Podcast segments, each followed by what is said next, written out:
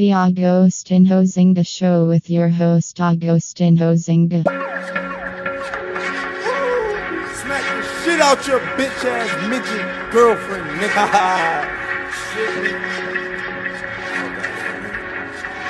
Hello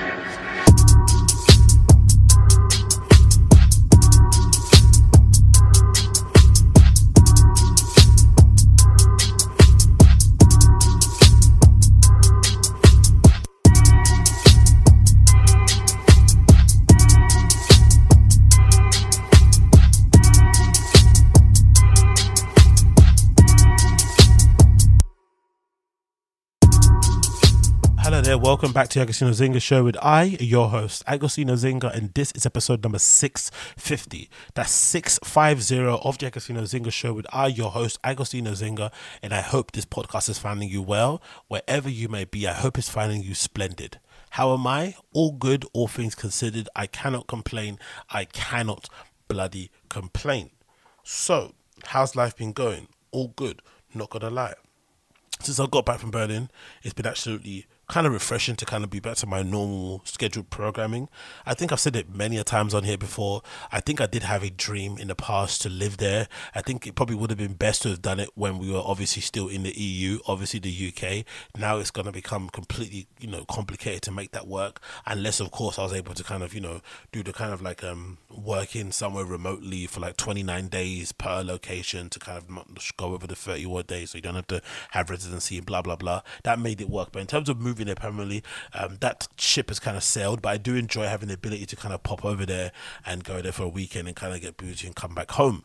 But one thing you realize when you go over there, I think now that I've kind of progressed in years and my kind of relationships with, you know, or my link or my association or my love for clubbing has kind of evolved over time, especially me, you know, trying to pursue the DJ thing, promoting, um, talking about the events that I talk about here, and just approaching events in a more sort of a gig type thing. It's hard to do sometimes because I've said it plenty of times before. Going to an actual nightclub sober um, is quite a hellish experience, especially if you're going to just listen to somebody play music. It's not the greatest. I'm not going to lie, but it can be done.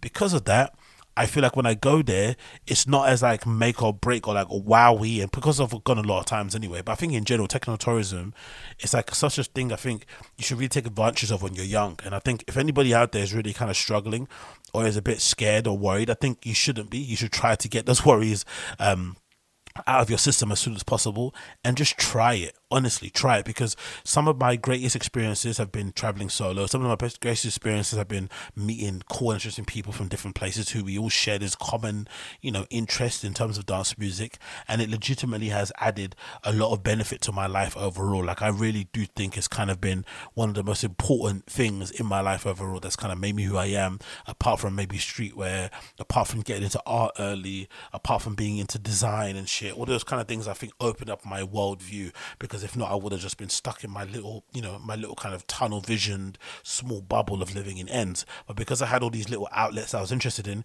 it kind of naturally and me being a curious person and ready willing to take a risk it make me basically open up all these little different universes that i could kind of explore. And obviously dance music being the best one. So i think if you're a young person now and you honestly don't really know where to go and you just want to figure stuff out. It doesn't even have to be about dance music, just in terms of life. You really should try your best to just save a couple of hundred quid, a couple of hundred euros, eh, maybe every month or whatnot, and just decide to go to one place where people say the dance music scene is pretty cool. And usually you'll find a lot of other young people there who share similar sort of interests. So you could pick anywhere between Berlin, you could go to Amsterdam, you could go to Paris, you can go to Copenhagen, you can go to all these different places where the scene is pretty established and pretty well uh, run and there's all these cool parties and cool DJs that go and play there and just experience what it's like there and just kind of bring that experience back into the other stuff that you do. But going back to what I was saying, I think when I go there now, it's not as make or break and it's not maybe as wowy as it was before. And also, I start to appreciate the kind of variety that we have here in London. I think I've said it many a times. I think maybe in Berlin they have the best infrastructure for clubbing. They maybe have the best um attitude toward drugs and alcohol and just raving in general. I've noticed, I've you know spoken to another friend who actually mentioned that they feel as if the people in Amsterdam are actually got a better handle on it. Like they don't get too messed up. They know how to handle their drinks and their drugs. They know how to rave properly. It's just like a whole nother level of in Amsterdam, which I haven't been yet. That's another place I need to go to on my list. But overall, I feel like what we have here in the UK, we have better variety in terms of genres we can go and see, and I think that just kind of freshens things up a bit and kind of gives you more options. Whereas I feel like in Berlin it's a little bit one note, right? If it's not if it's not techno, then it's house. If it's not house, then it's disco, and it's, that's it really. And of course they have a really big live um, sort of scene going on there in terms of underground artists. The hip hop scene there is really blowing up. The trap scene there is really blowing up, and just other things as well they're doing outside of it. But I feel like those three genres did techno be number one, house maybe being second, and maybe of course disco are the only things that are running that place. But again, you just over, you feel this overarching you know feel of like dark techno bass thing running through that place. So my only reflection coming back from there has been like you know as great as it is to go, it's quite nice, I think, when I do go there with the idea of going to these other things so I can experience the city in another way. So when I went, you know, previously, of course, I went for the main reason to go see Toy Tonic's party. And then this time, if I go again, I'll probably have to go see, to go to a powerhouse party at, Pal- at Paloma Bar that I've been raving about for ages. So obviously organized by Finn Johannsen. And usually he kind of, the ones I enjoy the best are the ones where he has flipping DJ Pete playing alongside him. But sometimes he's had loads of different people. He's had Cindy's, had all these other people playing with him. But when he goes back to back with DJ Pete, you know, over there at Paloma Bar is legitimately one of the best experiences ever. So I can't wait to go back to there. But I think that might be a better way to kind of enjoy and kind of refreshen my love of Berlin to go to different places. But hey, what do I know? Moving on from that one, I quickly want to jump into some topics to talk about because I feel this is quite an interesting sort of like change in pace and not change in pace. There's a quite an interesting sort of development happening with festivals here in London, and this is this kind of thing happening. So this is courtesy of RA and says Fabric unveils Exodus location and adds new names. So if you're not aware, um, Fabric was teasing for a while that they're going to be launching their own festival, and it looks like you know basically everybody under the uh, basically everybody and their mum is launching a festival, and I kind of you know because I'm a bit slow, but I only realized the reason why they're doing it is because it's a great way to kind of get around the draconian time constraints that we have here in London. Because for the most part, with with some exception, and I think Fabric may be one of them, the other one may be Fold, another one may be Egg, and maybe there's another place in South, I think the Victoria or something. But there's not many clubs in London that are open past 4 a.m or past five or past six. They all close around before that time, way before that time. So if you're a, an event person, so if you're a person that owns a venue or if you're a booker, it becomes really difficult to book people because some of the better people now playing nowadays prefer to play longer sets. And also people's going out habits here in the UK they tend to go out later. So you know it's hard to get people into a club before 10:30 essentially. And you could you know you basically limit it in every half an hour that goes by or hour you're limiting the amount of time a DJ can play and the people can come out and see them. But then a festival especially a day festival that goes into the late nights and when it closes is the best kind of way to kind of get around it because you can start really early and then you can end kind of late but it does allow you a broader range or a longer range of time to kind of get people slotted in. And obviously, again, um, if it's an outdoor festival too, you can kind of get around and play with some of the noise pollution complaints too you may have in clubs and whatnot, especially if it's a bit far out. Because that's what happened with Junction 2, it felt like. Because Junction 2 was like under, a, again, maybe it's a placebo, maybe it's a real thing, but I felt like the first time I went to Junction 2, one of the things that really set it off for me was the sound and the fact that it was like in the middle of a park underneath a motorway, I think it kind of let them kind of be a little bit more, take a bit more risk and have, you know, go a little bit more crazy with the meter, right? And let it kind of bleed into red for a bit here and there because it was not really next to any residential places, especially the, the festival main bit. I think there was a bit that kind of faced the residential area, but the main part of it felt like it was kind of away. So it kind of allowed people to sort of, you know, be able to kind of really crank up the volume. And I flipping loved that sort of stuff. I absolutely loved it. So, Anyway, that being said, um, it says here Fabric has unveiled Exodus location and adds new name. So let's go through this RA article. It says London Fabric has announced a location and more names for its debut festival Exodus.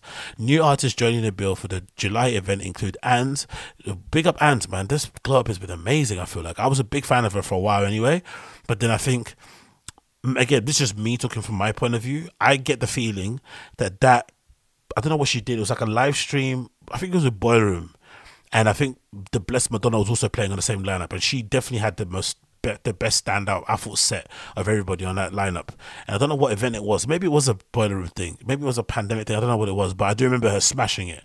And I feel like ever since that one appearance, her flipping star's just gone. Shh jamming into stratosphere. It's been absolutely crazy to see. So big up her. Um, you got DJ Ram, you got Shy One, big up Shy One. You got a guy called Gerald. Um, you got DJ Holographic, who seems to be on every big UK lineup festival thing. She again a, a Detroit kind of like up and coming star, and people kind of have a lot of time for her. But I feel like I don't know what happened, but whoever's her agent has done a splendid job. She got used to this UK market and has been killing ever since. I don't know if she lives here, but it feels like every half decent festival, um, she seems to be somebody that people really slot in there. So big up her.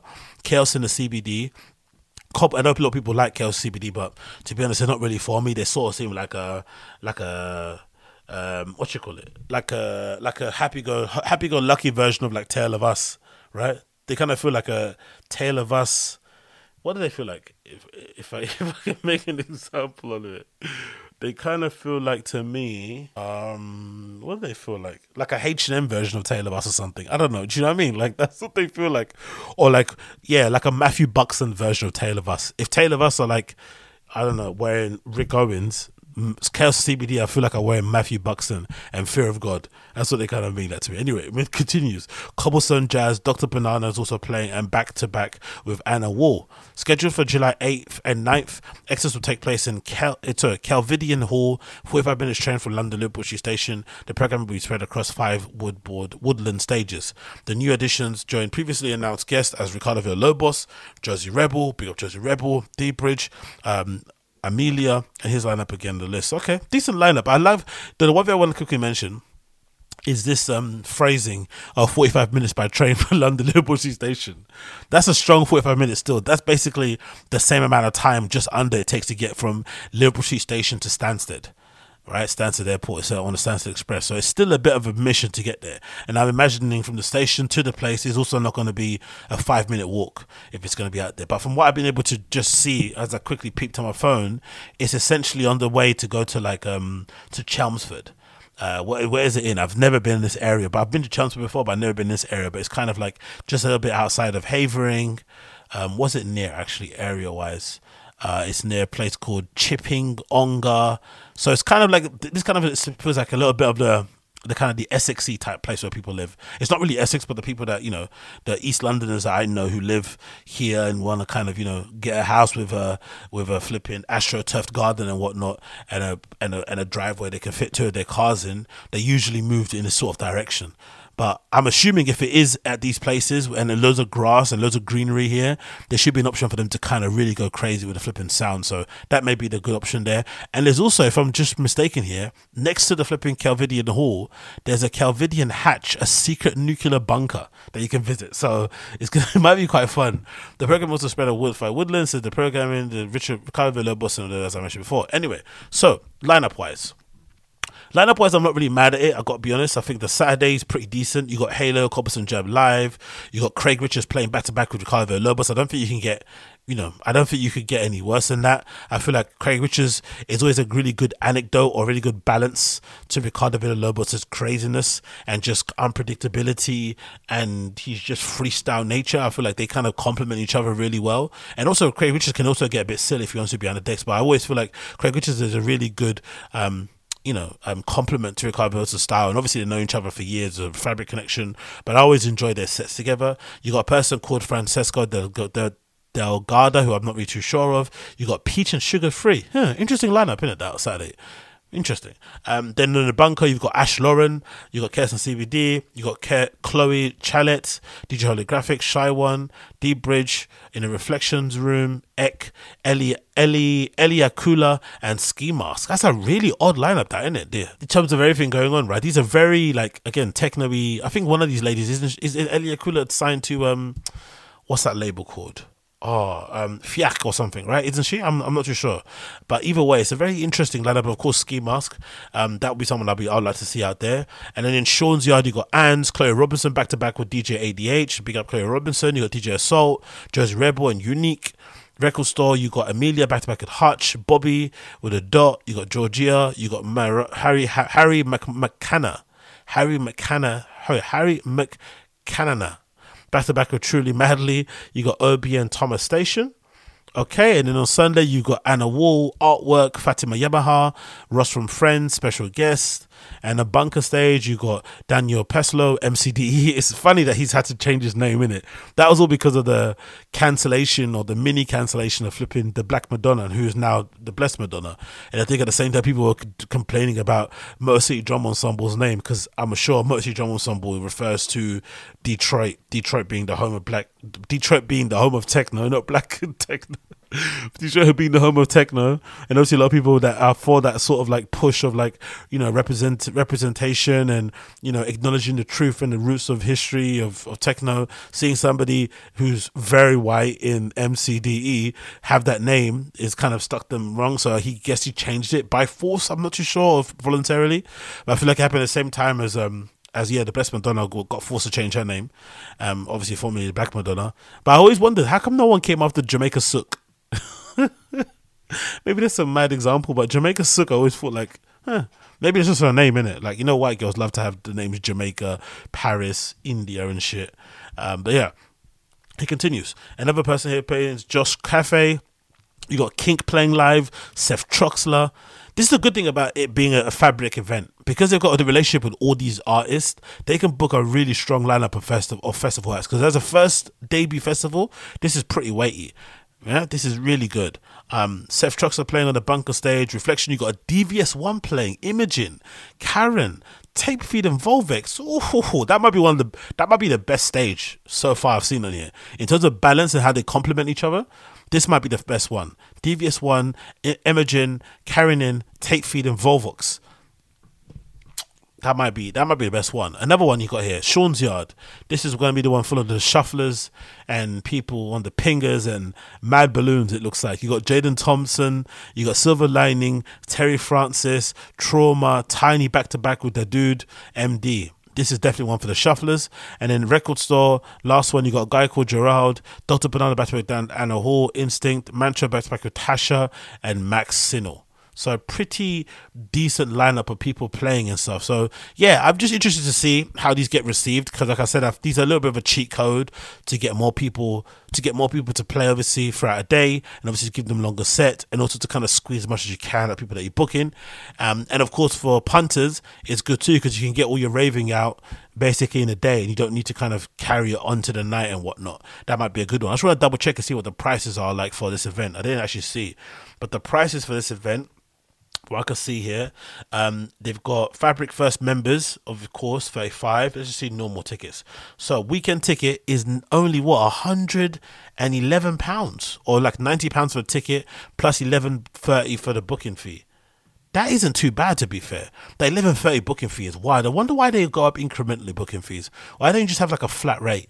But I guess if you can charge whatever you want to charge, you're going to charge, you can charge it. But anyway, it doesn't matter. Weekend ticket is £90, and then for the day tickets are 45 I'm assuming, um, on all of them. And if you get early access, entry before 1 p.m., which is psychotic, really. But hey, that means you're leaving your house at what, like 10 a.m. or some shit. Whoa. So, um, yeah, it starts at 11 actually. It starts at 11 and it ends at 11. So that's pretty good. So this, this is longer than what it would be in London. Because I feel like London Festival will make you end at 10. So that extra hour is pretty decent because that means if you want to be cheeky and really go for it, you could go to Exodus, enjoy yourself for the day, come back and go raving again somewhere else. You'd be absolutely steaming. I'm, I'm sure British people, unfortunately, we just haven't got the. I know I don't have the capacity to bounce around places like that, but I know some people out there do. So if you can, you're going to be enjoying that one for sure going forward. But yeah, the lineup is pretty sick. Really good, interesting, balanced lineup. I feel like the programming is done really well in each of the different stages, and if anything, it feels like a place where it's not just like the main stages that are the ones you should be going to. Like you know, like don't get me wrong, all the all the front sizes look kind of similar anyway. But you know, some festivals make it seem like this is the stage to be at. It's like nah, there's actually some stages here that are smaller. Quote unquote, but they're actually the ones I would go and check out. Like this one, the reflection stage on Sunday, that is absolutely mad, and maybe even the reflection stage on flipping Saturday might be mad also. But these are actually quite mad stages, the kind of smaller ones, or even this one, the bunker and the Sunday also. Uh, if I had to pick one or the other, I'd probably say I'd go to both over the weekend. I think ninety pound, you can't go wrong really. You get to see Craig Richardson and Ricardo Villalobos play back to back. You know, you get to see Cobblestone Jazz live.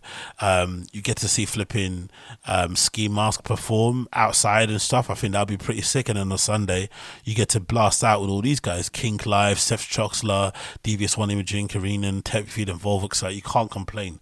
Really can't complain. So big up Fabric for putting it together. It looks absolutely sick, and definitely something that I may have to keep my eye on in the up and coming days and months. Next, we want to mention and want to kind of give an update and just give a shout out to Denim Tears. Um, I feel like it's kind of gone. Um, I'm not say under the radar, but I don't. Maybe because it's a bit too expected, or maybe because everyone kind of wears the the flipping jeans with the flipping reef around them all over the place, right? Everyone kind of is a fan of those.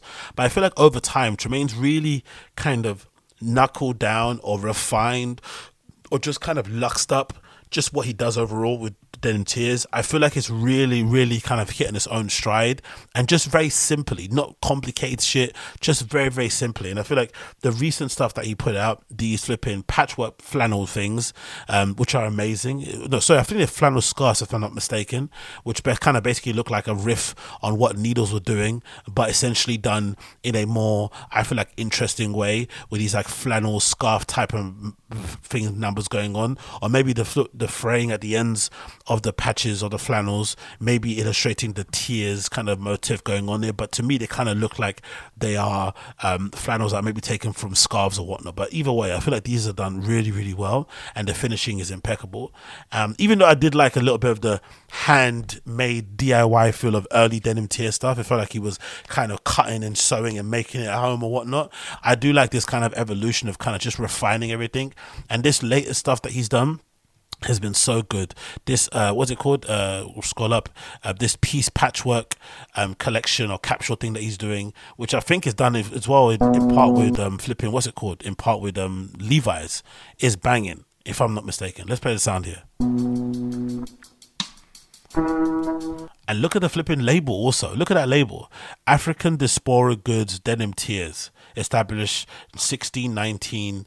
Like oh, that label's absolutely dumb and silly. Now I'm just sure if it's a collaboration with Levi's itself, but the collection itself is so, so, so, so good. Let's quickly get it up on here so you can see. And of course, the bag also looks absolutely amazing um, that they have available. This bag is absolutely great. This kind of camp shopper. They've got this Western shirt, but my favorite is this overshirt that kind of reminds me, you know, of classic overshirts that I've had beforehand with some um, diagonal pockets in the front and this sort of like snap closure here on the on the front as well. But the thing that I love the best about it is the contrast stitching. Like I have a thing for black and white contrast stitching anyway. It's just one of my flipping um, guilty pleasure. Not guilty pleasure. It's, it's one of it's one of my Achilles heels when it comes to clothing. Like you give me something nicely made with a flipping patchwork um, on it and some contrast stitching, I'm gonna be all over it. And I feel like this is done so well. The shape of it, it probably looks like it's gonna be warm as hell. It looks like the kind of item that if you wear it day in day out, it's gonna wear it incredibly.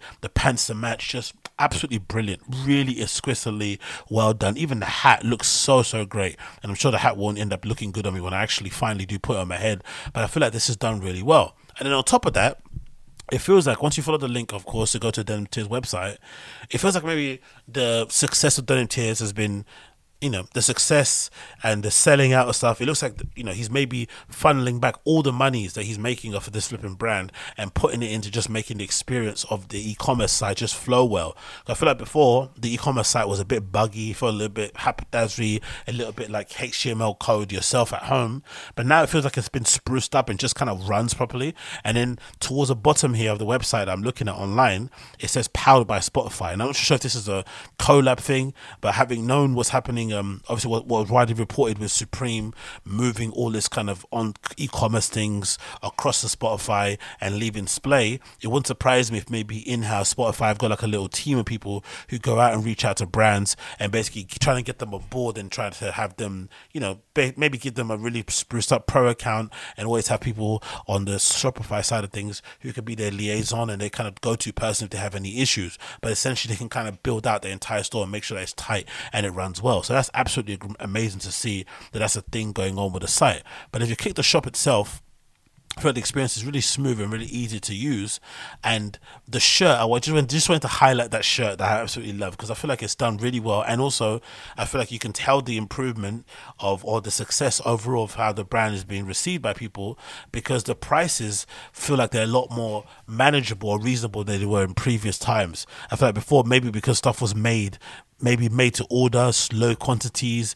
Maybe it was made in local factories. Maybe it was made handmade at home, whatever it may be. They kind of had to charge a bit more to make up for the cost. But now they kind of, you know, maybe spruce up the manufacturing and production. They can afford to price it like you would expect a regular brand would price stuff. And this I feel like is a lesson to be learned for people, especially kids out there who want to support smaller brands. They feel like, oh man, it's so expensive at the start. Because I remember even when because I was around when Fear of God first launched, and I remember that was one of the early criticism of Fear of God is that they were expensive from out the gate. But the whole idea behind Fear of God with Jerry Lorenzo that he kind of founded when he did was that he was trying to fill a, a gap in the market of a particular type of fit of a pant, a particular type of fit of a track pant, of a t-shirt, of a hoodie, of a particular type of shorts, and it was it was taking kind of inspiration from a lot of different brands. Right, he took he liked the shorts from Rick Owens, he liked maybe the pants and the cut of the shirt or the jacket from um, um, Hedi Slimane's um, Saint Laurent Paris at the time. There were different bits and pieces of other brands he was taking and kind of using as inspiration to kind of funnel into his own brand. But the main reason was, hey, I can't find these things that are perfect to my, you know, liking out there. And of course, other people also like them. That's why they sell out and he's become super successful off the back of that brand but they had to start from somewhere and they had to kind of price it quite high because it was being made small quantities. It was probably being made locally. Um, and just unfortunately you know those kind of things are going to be quite expensive. But if you ride with them over time the quality standards will improve and you will also most notably be able to get something that you can kind of not say afford but it's a little bit more reasonable in terms of a price going forward. So i think that's what they kind of saw with um with denim tears. And that's what obviously you see with with them flipping um what's great fear of god. And i feel like this shirt is a good example of it, with it being the peace of padded the peace peace sorry patchwork padded jacket being 285 pounds um, is something that you wouldn't have probably seen when when Denim Tears first launched. And again, the the shirt the shirt jacket thing is just impeccable. I love everything about it, man. It's absolutely fantastic. So I just wanted to give those guys a shout out, and you know it's great to see them doing great things here. This is made of 100% cotton with a quilted lining. This is more than jacket; it's a shirt, and it fits slightly oversized. So yeah, big up them, and clearly they've been doing great things. What seal sizes available? Yeah, see, selling out really well. Extra small small, medium are already out of stock, and I'm sure medium, large, and XL and double XL probably be out of stock very soon also. But yeah, big up um, denim tears. We can see the quality of it improving over time, all the time, and it's getting better and better and more refined. And clearly, clearly, he's becoming, you know, basically occupying a league of his own when it comes to sort of things. So I love to see it. I'm not gonna lie, I absolutely love to see it. Oh yeah, and then next, let's talk about these. So I wanted to quickly mention this because I feel like I'm going a bit mad over here. I see on social media, especially on Twitter, sneaker Twitter being the prime example of it. I see loads of people going absolutely goo goo gaga over these Action Bronson's um, New Balance 990 V6s. And to me personally, they look a bit crap. They look a bit underwhelming. If anything, I just don't understand the hype around them at all. Again, big fan of Action Bronson. Think he's an absolute sick dude. Love his shows they did on Vice. Love his journey he's going through with weight loss. And generally, he's a pretty decent rapper in terms of an artist overall, something that I can definitely put in, put on in the background on a Sunday and chill out and do my thing with. But this, in terms of a New Balance collaboration, I'm just not getting down with it the slightest. I don't like them whatsoever personally, and I'm actually a big fan of the 990 um, V6s personally. Apart from other people not really liking them, but I actually like the updated um, shape and obviously silhouette of them overall. But I just don't understand the hype of them online. People getting crazy for them. So it says here, despite the fact that the Adidas cancelled his friends and family um, Ultra Boost collaboration, Action Boost is st- Action Bronson, sorry, still managed to stay close to the realm of footwear collaborations by exciting by executing exciting a partnership with New Balance. Back in September, the American rapper and Foodie quietly teased his forthcoming creation by rocking his collaborative pair during an AEW wrestling match. Fast forward a couple of months later, he's now taken to Instagram to provide us with an initial look at the pair. Now, don't get me wrong, Action Bronson wearing them himself in this amazing fit that he's got on with his crocodile flipping shirt and his Nike socks, which is funny with a pair of New Balances. For me, being an avid and a long term and an OG sneakerhead, as the kids like to say um, you can't be wearing Nike socks with new, with New Balances. You can't be wearing Nike socks with anything that's not Nike, personally. But hey, what do I know? So him in his fit looks amazing. You know, the t-shirt, the right length just underneath the sweatshirt, the right length for shorts, and just in generally, as a bigger dude, Action Bronson's got swag for fucking days. So big up him. He makes him look great. But to me, they look pretty shocking. I'm not gonna lie. They don't look that great. I'm not that interested in them in the slightest. And if anything, you know what screams to them at me? You know what I get when I see these shoes? They just feel like a New Balance ID. Do you remember early on when Nike ID came about and they had that bespoke program where you could go into the Nike store and you could add luxe materials and finishes and different eyelets and different color laces and stuff and you could really spruce your clothes your sorry your sneakers up in a way you wanted to to spruce them up and they kind of usually um, offered you the Air Force One as the base model, usually the low, and you know the Air Force One model you'd imagine with the you know with the balance paneling in terms of it being kind of simple on the upper and stuff, you'd imagine it's a pretty easy color to like colorway right to fill in. No, no, no. This is why the colorway experts do get paid, paid what they're paid, and this is why collaborations go off crazy because the regular person given an unlimited amount of colors, an unlimited amount of materials to a certain extent, and a silhouette as easy as an Air Force One to color in and to fill in will fuck it up. And we saw loads of early examples of people's IDs on Nike. Like, God damn it, man! You paid two hundred pounds to get that shipped to you. You waited eight weeks for that nonsense, that of that flipping, you know, rainbow flipping diarrhea that you you flipping spread all over your flipping shoe is absolutely crazy. And to me, these kind of look similar to it. It kind of has a feel of a bit of a Nike idea shoe. Now, or, or in a New Balance ID. Now, it would be quite interesting if this is actually the whole point, if the point of this shoe was to maybe introduce a new New Balance ID, my IDs, my MBs, um, individual custom type of program. That'd be pretty cool if they use the 990 um, V6s as a silhouette and actually wanted to push them. But I feel like this is an official collab. This is like as official as a fucking Stray Rats collab would be. This isn't like some random, you know, PE that they've kind of given him or whatnot. This is a shoe that's going to go into retail, it's going to go into stores and shit. Oh my God, oh my God, I have to stop this. I got to stop. I got to stop you know, you know what's amazing? I just figured out. I'm not sure if this is like his pair or if this is somebody else's pair that they've kind of got on the screen. I'm just watching them now. I'm looking at them. If you're not listening to the, if you're not watching the show, you're not gonna know what I see here. But the first thing I'm kind of seeing here, this is maybe the first time ever that I've covered shoes that are due to come out and I've seen them laced correctly. They're actually laced correctly. Now this might be because Action Bros is actually a sneakerhead and he's from that cloth. But oh my god, they actually laced correctly. You got the bottom bar here straight. You got them going up an angle here, creating this kind of V shape, but they go over there and then they go under here on the left foot. Then if you scroll across to the right foot, the V goes over there on the left foot, and the other lace comes underneath there, and it follows suit all the way up to the top, even underneath the flipping um, eye stays or the lace stays, whatever they're called. Oh my god. Okay, props to Action Bronson for getting that done. Or whoever owns this pair for lacing them correctly. Hallelujah, man. It doesn't take much. Instead of that awful kind of factory kind of choke lace system they got going on that comes straight from the factory floor. This looks great. Okay, I take it back. The laces look great. The colorway I'm still not that fan of. Um, you've got this like really weird combination of like a somewhat what do you call it? like a forest like a forest green like a foss like a moss type of colorway that's like in a suede. So over time that'll end up looking kind of grayish. Like i'm not really too fond of that.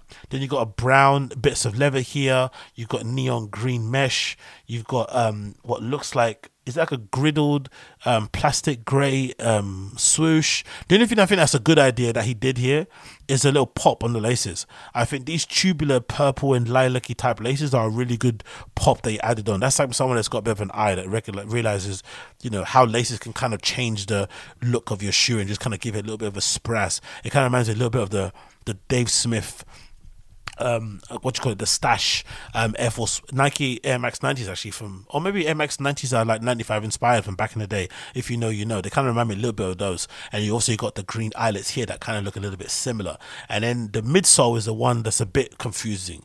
You got these three different hues of blue going on here. You've got this kind of navy blue. You got this sort of like you know what do you call this uh uh sky blue and then you've got maybe the sweetway blue or the ocean blue, whatever it may be. And then you've got this addition here, this kind of like icy, um, blue outsole that reminds you of a Reebok workout, and at the end you've got this really big hit of a fluorescent orange, maybe to keep you honest in terms of reminding you of your kind of working class roots on construction sites. I'm not really too sure, but either way, the color combination, especially just this bit here from the moss green to the blue, I'm not a fan of, and that bit on top, I think by themselves this midsole is quite cool by themselves, this mud guard that goes around it is also cool. By itself, maybe this section here is okay, but I feel like in combination, it just don't work. There's just too much going on here, which is what makes me feel like it's a Nike ID shoe, or it's what happens when New Balance tells you, hey, here's a fucking archive, here's a Pantone color book, um, here's a flipping materials lab, here's some of our designers, do what you want. And then you kind of get a little bit overawed, oh, it's a bit too much, you don't know what to do, how to pick, and you end up picking just everything under the sun. Like, it feels like every color you can pick, apart from black, is on here. You even got a different color green on the inside of the mesh. Like, god damn it, is that so many colors here? Anyway, let's go back to the article again, see if I get more information. It says, for his initiative, Action Bronson worked on the popular sportswear company on a wild um, New Balance N990 V6 makeup. The match up with this high spirited personality is taken the dad shoe and spruced it up with a multicolor orchestration. Okay, you know, them talking nonsense here. Uh, tongue swaps tongue swap out their traditional New Balance moniker for the baklava hit. That references the recently launched digital marketplace titled baklava flea market and obviously blah blah blah. So let's see what the recent update is on these. The recent update as of usual has been following our initial preview actually brought some colorway uh, Poggy has re- revealed a closer look Pog is wearing a pair. Release details have been have not been disclosed aside from the previously stated um, release here. So okay, this is these are Poggy's pictures. Okay, that's why maybe they were laced properly because Poggy's been around and he knows what's going on. But still, I'm not that big of a fan of them. I don't get the hype. They look a little bit underwhelming to me. Look at people just hyping them for the sake of hyping them. And, you know, you've got like the wrong type of New Balance influencers kind of riding for them, like the Matt Welties from the fucking Complex Sneaker Show, who anything New Balance make, he's going to ride. So it just doesn't really give me any sort of hope that these are nice in any, any way, shape, or form. And anybody that I know that I like, who I respect their taste, you know, aren't necessarily jacking them. But I feel like there's been this concentrated effort to pretend that these are nice and these look good.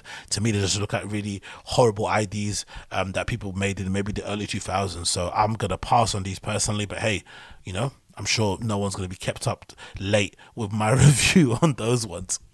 Next, we want to talk about this. I think is quite interesting. Obviously, there's been a lot of news online about Kanye and Adidas. For some reason, whatever it may be, people are just now waking up to the idea that Adidas have, you know, basically got 500 million dollars worth of Yeezy stock that they don't know what to do with. I think it was quite a widely reported this was happening anyway before they canceled the deal. This was one of the sticking points or one of the hurdles that to come over. They had to come, you know, come over you know, or go over or whatever that, that term is.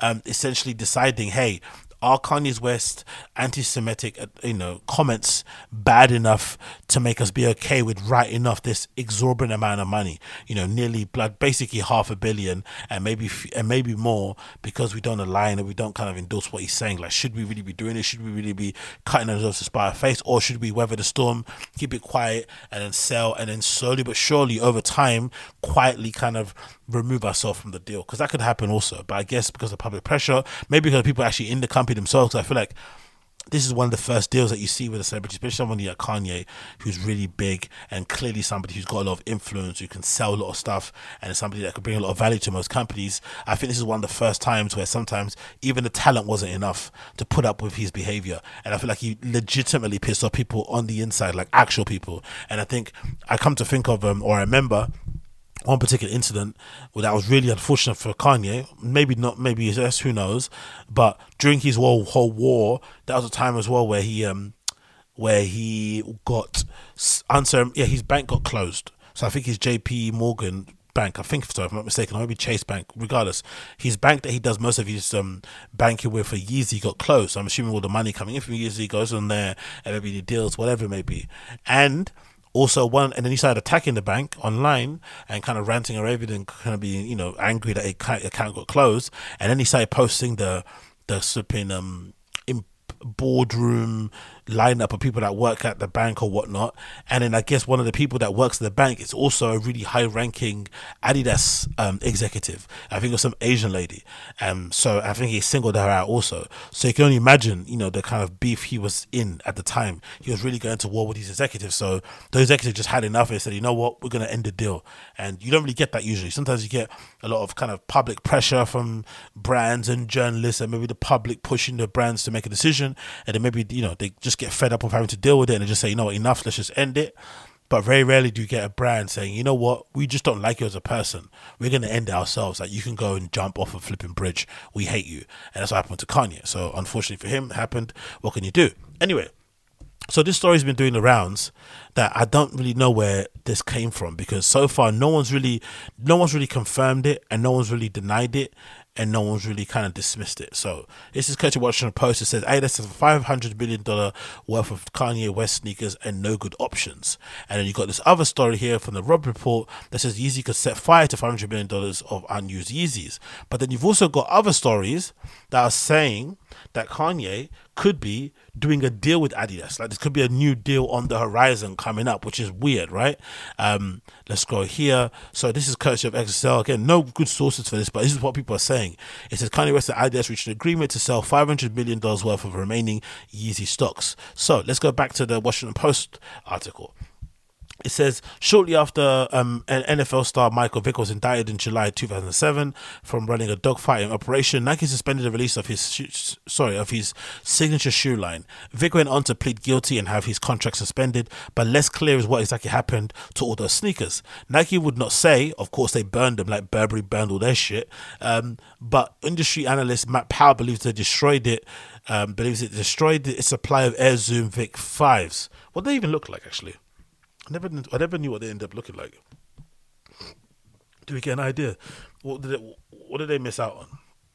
What did the Air, Zoom Vick Fours look like? Oof, bit tough in it. To be fair, maybe they didn't lose out on much because these look kind of kind of horrible. Not gonna lie, but, but big up Michael Vick regardless. Um, Adidas now has a similar dilemma with the Yeezy line. Observers say, except on a scale unseen in the fashion industry, months after cutting ties with rapper and fashion designer Kanye West over his flagrant anti-Semitism, the German company on February 19th warned that it was looking for massive losses if it could not sell its inventory, raising questions about its options for the now tainted brand, including literally burning the shoes. The funny thing is, so many of these Adidas executives were flexing and talking big game, like we own the IP, we can sell it without the Yeezy branding, which I thought was a bit dumb, but also could work because I think there's more fans of Yeezys who don't really give a fuck about a Kanye as opposed to all Yeezy fans being Kanye stands, myself included. I love the guy, I love his artistry, love how his motivational speaking he is and all that malarkey, but I'm not that much of a stand that I'm not going to buy the Yeezys because Kanye got, you know, unceremoniously booted because he said he flipping loves Hitler. I'm not really that bothered about it. But at the time, a lot of the executives were flexing, acting as if like it wouldn't be that much of a big deal. Now look at them, crying everywhere.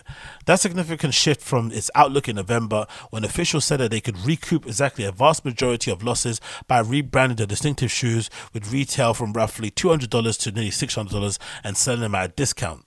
How dumb would that be? If they just would have, they could have just easily, in my opinion, they could have, if they wanted to, I think this would have worked. They could have dropped the shoes every week until they ran out on this main Yeezy supply site or a site similar and just had them set out just on that basis just every other week drop a drop a whole new batch of shoes. Whatever's left over you kind of you kind of you know remove them from the site drop another batch keep doing it every other week and they would have easily sold out. Resellers would have copped them. Fans like myself would have copped them. It would have been an easy thing to do, get done to be honest. You could have closed that chapter and kind of moved on but in this regard, it's all a bit weird. Um, because how much are you going to offer Kanye in this new deal? What's his role? What do you meant to do? Do you meant to come out and say, "Hey, it's okay, Adi, it's okay, my stands and my flipping, you know, loyal fan base out here. Adidas are still cool. Buy the shoes, buy the shoes." Like, what? You're going to pay him to basically be an ambassador and an influencer and a spokesperson or like a propaganda agent or something to kind of make it seem like it's all chill and it's not. Anyway, It says here, the predicament offers a glimpse of what happens when a fashion line meets a sudden end. And experts say the decision, which Adidas has said is still months away, will especially be challenging because the company faces ethical and financial tri- tripwires at every turn. Newly installed CEO Bjørn Gulden signaled this month that the company might not sell any existing product, which analysts valued from $300 to $500 million. The company said it could lose much of its 1.2 million euros, um, billion euros sorry, in revenue this year and 500 million euros in operating profit it cannot um, repurpose the merchandise. He's quote. Um, no, a quote from another analyst said, What makes this so dramatic is how big it is, said Wedbush analyst Tom Nikic, noting that the Yeezy brand was do- doing nearly 2 billion a year in revenue. Holy shit. That's a really big, substantial part. Right? This is business and abruptness, which has happened, is also remarkable. That's why I felt, even at the time, I was like, I think that's why Kanye maybe had so much confidence because I think any serial business, any real serious, hard nosed, you know, emotionless landlord s businessman would have never cut ties with Kanye. They would just re- they would let it ride out. Like if Balenciaga read out with flipping Demna, right, and that flipping kiddie diddling BDSM thing, then they could have easily read out the anti-Semitic thing. I know at the time it was wild, but that's what a real businessman would have done. They would have just read it out. They would have kind of put their head in the sand. They would have put out vague statement after vague statement, saying loads of words but not really saying anything. They would have said we're, we're for, for everybody, we're for love. They would have said everything. They would have said they would have done what, what Kim Kardashian did, where she didn't publicly come out and disavow Balenciaga, but basically said we're working on something and we are, you know, making sure this doesn't happen again. Basically, never disavowed them, even though she they did stuff with kids, right? And she's trying to pretend to be Mother Teresa. It's like, nah, let's just keep it's business. You keep that vague, you keep that tight, you keep your counsel, and then when the coast is clear, you pop back out again. That's what they probably should have done. The company ended its relationship with the entertainer who now goes by Ye in late October, following a string of controversies beginning with him appearing in a White Lives Matter t shirt at his Paris Fashion Week show. Days later, he made the anti Semitic comments on Instagram and Twitter, and then doubled down on the rhetoric in the podcast he honored a personal interview with Fox News with Tucker Carlson. And political leaders and church organizations condemned the artist and called out Adidas, which was slower to act than any of his business partners because they had much more on the line. Of course, they were. Balenciaga and JP Morgan Chase, that's the bank I mentioned, another company to end the relationship with him weeks later, and Gap announced it would no longer carry his. Yeah, the Gap, the Gap ending felt a little more personal.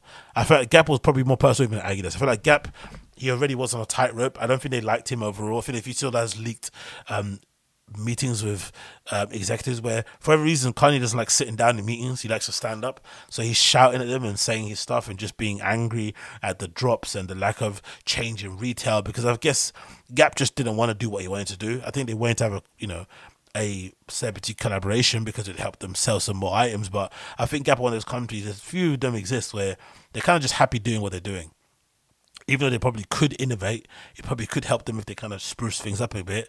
They're just happy kind of trudging along. And, you know, Kanye came in and tried to take a hammer to everything, and they're like, no, no, no, no. Not everything around here is a nail, my friend. Relax. We're doing pretty well. We're not doing as well as maybe you'd want us to do, or maybe as, well as we probably could, but we're content. You know what I mean? All our executives and our and our flipping partners and stuff get paid on time. Everyone's getting their bonuses. Stores are still open. We're not letting go of our retail staff. You know what I mean? They're they're decent. So I feel like when he pissed them off, they're like, you know what? Let's get him the fuck out of here. He thinks he's owned this place. He thinks he run this place. No, no, no, no. We were here before Kanye will be here after him. And that's where I feel like they cut that quickly. Like they got the stuff out of the shop floors fast, all the advertising gone, done, done, did he? And they just shipped all the shit off to China and it all ended up on flipping Taobao, I think, as well for a while. Then that got taken down and, you know, now I don't know where that stuff has ended up.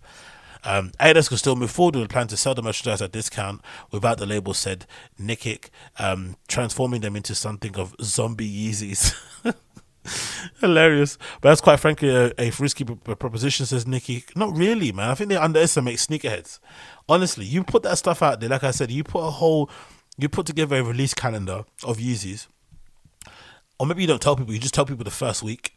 Um, you, you give them seven days or five days ahead of time, um, heads up. You drop them. You give them 24 hours or a weekend to, to pay and to put their orders in. Whatever sells out, sells out. But then your next Monday, you start with a new fresh batch of shoes. You do that every other week. I guarantee you, you'll sell a lot of those units, a lot. Another option is liquidating the remaining merchandises through discount stores like TJ Maxx or selling it by a pound um, to a go between who could then distribute it to retailers in developing countries, said Mark Cohen, a Columbia University Director of Retail Studies. That's going to be crazy. Something so valuable end up at TJ Maxx's. Like, not the odd pair, like absolute, like not even the odd shitty pairs like I just see here, but actual legit pairs, like not the quantums and shit or the was I think the free or whatever they called the basket ones, actual good ones end up there is going to be riled. Um, Experts said the liquidation is a normal part of the retail business. For example, Allbirds, a shoe company, announced in August that it would be liquidating nearly $12 million um, in clothing after unsuccessful pushing activewear leggings. Imagine buying all wear leggings, man whoever whoever whoever did that deal or whoever pushed that forward as initiative, they probably got fired. I'm assuming you can't be pushing Allbirds who make already terrible shoes to then get into fucking activewear and then it flops. You can't keep your job, surely. You'd imagine so. Anyway, it continues. The company did not respond to questions about how the products would, dis- would dispersed. Cohen is convinced the Yeezys will eventually find their way to consumers. Almost everything you can imagine that is manufactured in the world is sold somewhere, somehow at some price, and those high value Kanye West sneakers are going to wind up on people's feet. Maybe people who value the Kanye Association, or people who don't care, they just want fresh, clean, modern footwear. Another option is to destroy the shoes and pr- pr- practice the some that some experts say is common in industry despite unethical um, environmental concerns. Nike cut shoes in decided not to sell at the store in New York Soho. Other fashion brands such as Coach, Victoria's Secret, and Louis Vuitton have seen negative concern and reason for destroying their merchandise in an effort to preserve the value of the brand. Yeah, they don't throw them in the bin, they burn them. Burberry used to do that thing a lot. In 2018, City Burberry said it ended the practice of burning sold merchandises that it once destroyed some 37 million worth. Imagine hating people, imagine hating poor people so much that you're willing to burn $37 million instead of just giving it away. But didn't said it would be the worst outcome and one that makes the literal financial sense and comes with its own public relations pitfalls. Elizabeth Napier, an assistant professor at the University of Toledo, who has studied how fashion companies dispose unsold products, said the best option for this would be to donate the shoes to a disaster relief. Yo, University lecturers have no idea what to talk about. Assistant professor Elizabeth Napier, you need to go and take a nap yourself, my dear. That is an incredibly bad idea. Donate them to where? They're still going to resell them. Do you think people that work in flipping charities and places want to be dealing with unsold pairs of Yeezys? They'd resell them and then give and put that money into the charity they're working for. Or there's probably resellers that work there also. This is crazy. I don't know why they don't just come up with right, right now and do that because it's a bad idea, Napier. Um, the issue speaks to the inherent risk of the celebrity deals, Cohen said, which rely on the consistencies of the star's talent and popularity.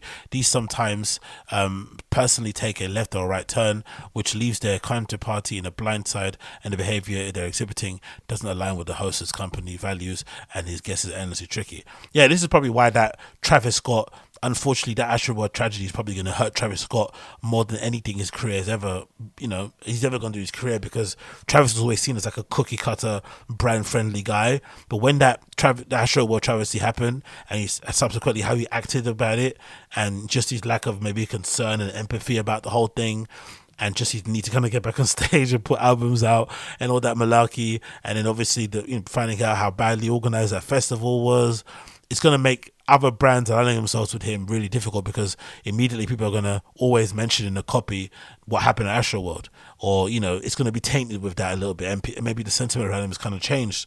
So that's the issue. But I feel like if you're collaborating with Kanye, somebody of that level and that notoriety, I just feel like you're going into it knowing the risk, and you should be willing to accept it and just kind of weather the storm and just keep your head down and it'll go away because it did go away. It took a long what time. I know he went at Alex Jones and he was saying loads of madness, but eventually he got quiet again, right? He, even he got bored of himself. And I feel like if you're a business and you're in the business of selling things, you can't be picking and choosing who you sell things of based on their political or societal leanings. You just have to kind of go with it unfortunately, unless you do one of those kind of brands that says, "Nah, I don't work with people who don't agree with the things I agree with." But I think overall, it's a bit of a bad way to go about things, personally for me. Nike, which ended up um, re-signing Vick in 2011, saying the whole athlete acknowledged, saying the athlete at the time acknowledged his past mistakes. So they're going to Buck Dance, nice. In Dogfight, recently faced another dilemma in October after Kyrie Irving tweeted a photo and linked to a refusal to do a disavowed anti-Semitic film. The Oregon-based sneaker giant eventually cut ties with NBA star and said they would not release a Kyrie Irving, the Kyrie sorry eights, which is hilarious considering who else they've got signed at the moment. In a statement to the Post, Nike said it was prioritizing donating recycling Kyrie eight products, although it did not say how. Nike has programmed to transform clothes, um, no, transform what is considered unsellable inventory into materials for things like gym floors and even other shoes. It's unclear whether Adidas has considered that option, but Adidas said it would be losing uh, one. Adidas uh, only gained some goodwill by donating a few basketball courts, no matter what Adidas does. Power says they're losing all the way around. There are no winners in this one. So the only winner will be Ye, of course, because if he does work out some deal, even if it's just a deal, just kind of just like I don't know, even if it's just a deal with like to just give him money or to kind of just end whatever court case is maybe still ongoing he's still going to view this as a victory, right? Because they said he was cancelled. They said, you know, because he just wanted to prove the fact that there's nothing he can or cannot say you know I mean? He can say whatever he wants to say, and he said it, and life hasn't really changed that much for him, really. Do you know what I mean? Whoever he's, fr- he didn't really probably, he probably knew who his real friends were ever since he kind of said he loved Trump and Trump was his dad. So him losing celebrity friends wasn't a big deal. He probably lost them back then. So, you know, that life is pretty much done. He seems to have a pretty small circle. He just travels around his wife, really, assistants. That's it, really, for the most part. Maybe design studio people. He kind of keeps his counsel. So, if there is a winner, it's definitely Ye. And of course, his fans are going to be gloating as hell if this ends up going through as well. But yeah, weird thing. No one's really confirmed or denied it, which again I think speaks to the fact that it's maybe in the works and it's up in the air. I think this goes to speak to it because no one really come out by either side and really said we haven't got a deal, it's not happening. They've kind of just let the news kind of play out, but no one's obviously standing by it either. Most people kind of reporting that thing are mostly kind of you know blogs and like um, hip hop type platforms are reporting that they've got a deal in place, but you know, is anywhere reputable saying that that deal is happening? But the fact that no one's coming out and denying it also shows to me that clearly there's some sort of you know um, appetite for it because they want to make a deal because you know no one wants to write off half a billion if you don't have to. So that makes a lot of sense. But i just don't see the sense in getting him on board uh, just to sell some shoes even though you don't really want him on board. And then what's he meant to do? Like how's he meant to rah rah people to get them? I don't know. It's just a bit of a strange one that they're kind of going with. But again what do i know? Next question i want to mention this just to kind of give a quick little um, shout out to my guy uh, Matthew Williams at Givenchy. I thought this new collection that he put together for fall 2023 was maybe one of his best visually. I had a quick scan of it before I was starting the show, and I immediately liked what I see. And I think, if anything, this kind of reminds you, this kind of solidifies my point I mentioned before. I think I was speaking about the Heron Preston show at New York Fashion Week. He went back to New York Fashion Week, which is amazing because, you know, Heron Preston, I feel like, you know, his roots and what he's kind of known for are intrinsically tied to New York. So it's good to see him go there instead of kind of going, well, the popular kids going to Paris, even though it's probably got more exposure and whatnot there. I think that the New York collection is really amazing. But one thing I didn't like about that collection that he presented in New York Fashion Week was that it was too, and again, this is coming from an avid streetwear guy, right? I'm the streetwear guy. I love streetwear. That's been my thing for ages. I'll take streetwear over fashion any day of the week. And it's something that I kind of hold dear to my heart. And I get annoyed when I see these streetwear guys who eventually make it to the runways disavowing streetwear and saying, oh, streetwear wasn't really the thing I wanted to do. I wanted to do fashion. And they kind of poo poo it. But I feel like streetwear is, to me, one of the best avenues for people who actually want to make clothes to kind of get into making clothes because it allows you to kind of go in all sorts of different directions. But I also respect what fashion is the capital F, and I feel like runways, especially fashion weeks in general, should be a place to sort of like wanderlust and kind of exhibit and create and go a bit crazy, or maybe just kind of you know offer something different than what you maybe do with your regular stuff. And I feel like Heron Preston should probably adopt what Matthew Williams of as Givenchy, and especially what he's doing now with his kind of quote unquote women's wear line, and just kind of offer something a little bit more interesting, a little bit more fashion esque, a little bit more subtle, a little bit more sleek. Um, than what his usual offerings are like that you kind of know are known for, and I feel like that's be the best way to kind of showcase your broad range of skills and what you can kind of offer your clientele and just to kind of set the levels a little bit because I feel like the Heron Preston stuff's getting a little bit repetitive, getting a little bit boring and I don't really think it's got that's that's its place. The stuff that he presents should be around with. Like I look at Heron Preston maybe similar to like Acne Studios. Acne Studios, what they present on the runway isn't what you get on the online store. It's like two different things, but it's kind of the same label. So I feel like maybe you should present that kind of streetwear stuff in a lookbook, but then on the runway, it's like quote unquote what you'd imagine fashion to be like. There's something, there's some looks of it that I like that her person, but I feel like not in general. And I feel like this collection from from Matthew Williams and Givenchy is a good example of how to do this because I'm sure in store, if you still want a hoodie, if you still want a studded cap, if you still want some cool boots, you could get it. But on the runway, he's got some great overcoats. Um, there's some great dresses there, some great dresser blazers. Um, I love the, the the flipping mesh on the other side. The length of the sleeves is absolutely impeccable on some of these looks here. The great styling again. I don't know who's styling Givenchy nowadays or working with Matthew Williams, but I feel like they're doing a really good job. I think even the, the couple previous men's we chose were styled impeccably. Even some of the items were that great. I think the styling kind of helped to spruce them up really well here. You got some really great mini skirt type esque looking looks here going on. You got some great use of color, like this look here, number eleven. I'm not sure if that's Kaia Gerber, and I don't know if that is her. I don't think that is. But no, look number eleven of this show, this fall 2023 look from Givenchy by Matthew Williams is great. Like I don't think you'd be able to know if no one, if you didn't know what brand it was, I don't think you could tell if this was Givenchy. Maybe any of these looks, maybe you would tell this, but I don't think you would tell number 11. This is really nice, very, very, very, very well done for Matthew Williams. And again, I've I've been a long fan. I've been a long time fan of his because I feel like from the entire group of people who made it from that kind of you know school of Virgil, school of Kanye, I feel like he's the one who I feel like had the most to prove because he wasn't. He didn't necessarily. Maybe he was driving force behind Been Trill and shit. Obviously, he did some stuff with Lady Gaga when they were together in terms of costume design. But I never really thought like he presented that, or maybe gave us an inkling that he had it, that he was that guy. But then as soon as a leak drops, you're like, rah, this is really good, isn't it? Off the bat, like he came out of the gate strong. But then when he got into Givenchy, I also felt like maybe the Alyx thing the maybe heavy reliance on what you'd call streetwear or modern wear, whatever casual wear, it maybe would seep through and it'd be a bit too casual. And of course, considering what Givenchy were like and where they needed resuscitation, I feel like he's done a really good job. Even though some of the you know fashion Twitter people aren't necessarily the biggest fans of his, I feel like he does get some unnecessary stick because I feel like the stuff is really strong. Um, I love everything about it: good shapes, good dresses, good cuts, good accessories. The sh- the shoes are really nice. Um, this angular, aggressive, almost like pin arrow type design on the boots is really good. The sleeve, this uh, the length of the sleeves of some of these looks is really, really, really nice. Great styling, great layering. There's a look here, number 24. There's like maybe three or four layers on this. Even the same with look 23. You got the overcoat, you got some sort of bag, maybe they're wearing here the back. You got a jacket or shirt with a with a kind of rumpled collar.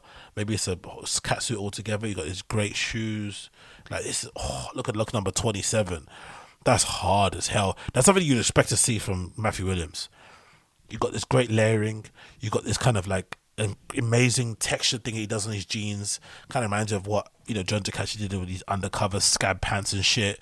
Um, you've got some great little hardware details here on the side, hanging off. You know, coats with hoodies and shit. This is a quintessential, like basically Matthew Williams look. This might be his muse essentially, but then the rest is really different. You know what I mean? I love everything about this. Really, really nicely done. There's like a re-engineered. What's that look like? A baseball jacket of some sort here. Same here. This kind of reminds me. Weird to say, but this sort of reminds me of like a Sean John look, number thirty. There's like a collection, maybe one of his collections they did on the runway. There's like a look like this, I think, off of Sean John. And I'm just thinking, maybe also, maybe it's Tom Ford. I'm not really sure. Imagine me, imagine me confusing Sean John and Tom Ford. And then, so it starts off very, very um, surprising, like you wouldn't expect from Matthew Williams, and it kind of ends in stuff that you would expect Matthew Williams to be making in terms of these kind of com- cargo-y type pants that he has going on here with the hardware bits hanging off of them. I think they look like bondage pants a little bit or parachute or sorry, like an ode to maybe Vivienne Westwood um, and that sort of nod to her, but they look really well done. Look at these glasses and these bits of jewelry, the use of green and again, it's a different sort of hue from the Bottega green. It's sort of like a little bit more washed out. Um, I love that a little bit more dyed out. The color palette. It's like, look at these shapes, man. This is really good. Matthew Williams is getting better and better. And again, this is the key to it because he's got the youth in his hands. He's got the cultural zeitgeist there. His fingers on the pulse. He's in the mix. He's young. Give the guy time, and he'll eventually put together a good collection. A good together a good concise collection and show growth. And look at this: no theatrics, no craziness on the runway just a well lit cube and loads of amazing pieces walking down a catwalk. This over, wow, let me look, there are 50, 60. Jesus Christ, so many good collections here, so many good looks here overall. And of course, you see Matthew Williams at the end there with his kind of signature um, buy thing that he does now with the two flipping with the peace sign there. I feel it's great overall. I'm, I'm a fan of it all. Um, I love it quickly read over the review, see what he's saying. It says that Givenchy is given one of the big five in the canon of French of fashion, sorry, French fashion, but unlike Chanel's societally trailblazing menswear appropriation, Dior's epoch shift. Okay, too many blabbering here. Until January's menswear show, Matthew M. Williams' efforts to mesh his design identity with that of opaque house profile were mostly thwarted. First by the COVID house, um, sorry, Firstly, by the COVID's caused impossibility of connecting with the audience with his collection, then by over elaborate collections that were too bombastically presented and thereby rainstorm. Now, however, he seems to have struck upon an effective recipe through which appetizingly blend himself with the house that Hubert built. Today's show again took place in the École Militaire, um, pleasingly closed and focused in Givenchy's white box. It repeated elements of January's menswear formula while adding fresh women's specific elements, again with the um, open with the baseline of waisted coat tailoring wasted black coat, coat sorry, um, which some looks of one to five was crafted in the couture atelier. Okay, that's interesting. So some of this was done by the couture. Okay, um, defining elements were generous box pleats and back, and two inward facing button down pleats running down each side of the jacket or coats. These are totally created different faded and favors, and then came two leather bouncer jackets, one black, one purple, that the paradigm pieces of his Williams 2.0 phase of Givenchy. Let's see what other things he says. Quotes. See, you got quotes from him. Did he speak at the back here? What did he say? Um, but, but let's see what, you, what he actually said himself. A printed fabric overlaid mesh dress with a gated, um, with a gathered neckline was Williams conceded possibly an inadvertent echo of Gianni Versace's design language. All respected the greats for sure. Um, some molded okay. He said that. What else he say? Not many comments from him directly. He says here, sitting front row alongside Jared Leto, now several stops into his post Gucci tour was Carine Roitfeld, who has been consulting with Williams and Givenchy on women's wear. No wonder it was so good then, huh? That little bit of panache, a little bit of refinement. If anything, even the hair and makeup was very Carine Roitfeld, isn't it? Interesting. It says, said Williams of Interaction. Um, we have a dialogue about making desirable clothes. I'm so inspired by women around me, and you know, spending so much time with Carine, she understands the house so well. We literally just talk about clothes. With Roitfeld, Williams is shaping a Givenchy women's identity that contains multi generational, continent striding multitudes. I love this, man. That's a great marriage, isn't it? Maybe he needed that. That's what he needed. Just that muse, that sounding board, that bit of insight, that little bit of chic. Because that's one thing about Carine Roitfeld. She's a very chic woman, right? Very good looking, very well put together. Older lady that's kind of got a finger on the pulse. And somebody that's the old, but also got a young heart as well um, loads of experience and whatnot. Like that would be a great person to kind of marry up with. So whoever did that and pulled her in, in general, did a great job. That's a really really good idea. But yeah, enjoyed everything about it. Um, Givenchy Fall 2023 ready to wear. Check it out if you haven't already before. Definitely, definitely one of my favorites so far that I've seen. Big up Matthew M. Williams for proving the doubters wrong and also being one of my favorites. So, that is it for me, actually, of the Excellent Show episode number 650. Thanks again for tuning in. It's been a great one, as per usual. I'll be back again very, very soon, very, very sharpest. So, if you have enjoyed this show and you do like it, you know what to do, share it and all that good stuff. I'll be greatly appreciated. Of course, links regarding myself can be found in the description. You'll hear a nice tune of the day if you listen to this audio track. But if you are li- watching this via YouTube, you won't. Unfortunately, it'll just fade to black. And I'll see you guys again very soon. Take care, be safe, and peace, my friends. She came from Greece, she had a thirst for knowledge.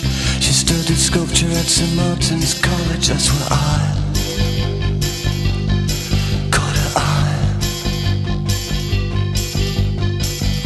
She told me that was loaded. I case, Coca Cola. She said, fine. And then in 30 seconds time, she said, I wanna live like common people. I wanna do whatever common people do. Wanna sleep with common people. I wanna sleep with common people like you. Or what else could I do? I said, oh, I'll see what I can do. I took her to a supermarket.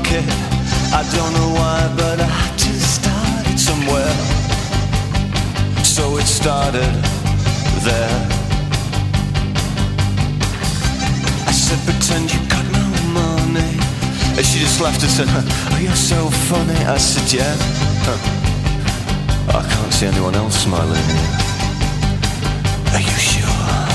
You wanna live like common people. You wanna see whatever common people see. Wanna sleep with common people. You wanna sleep with common people like me. But she didn't understand. And she just smiled and held my hand. I went and flash above the shop. A cut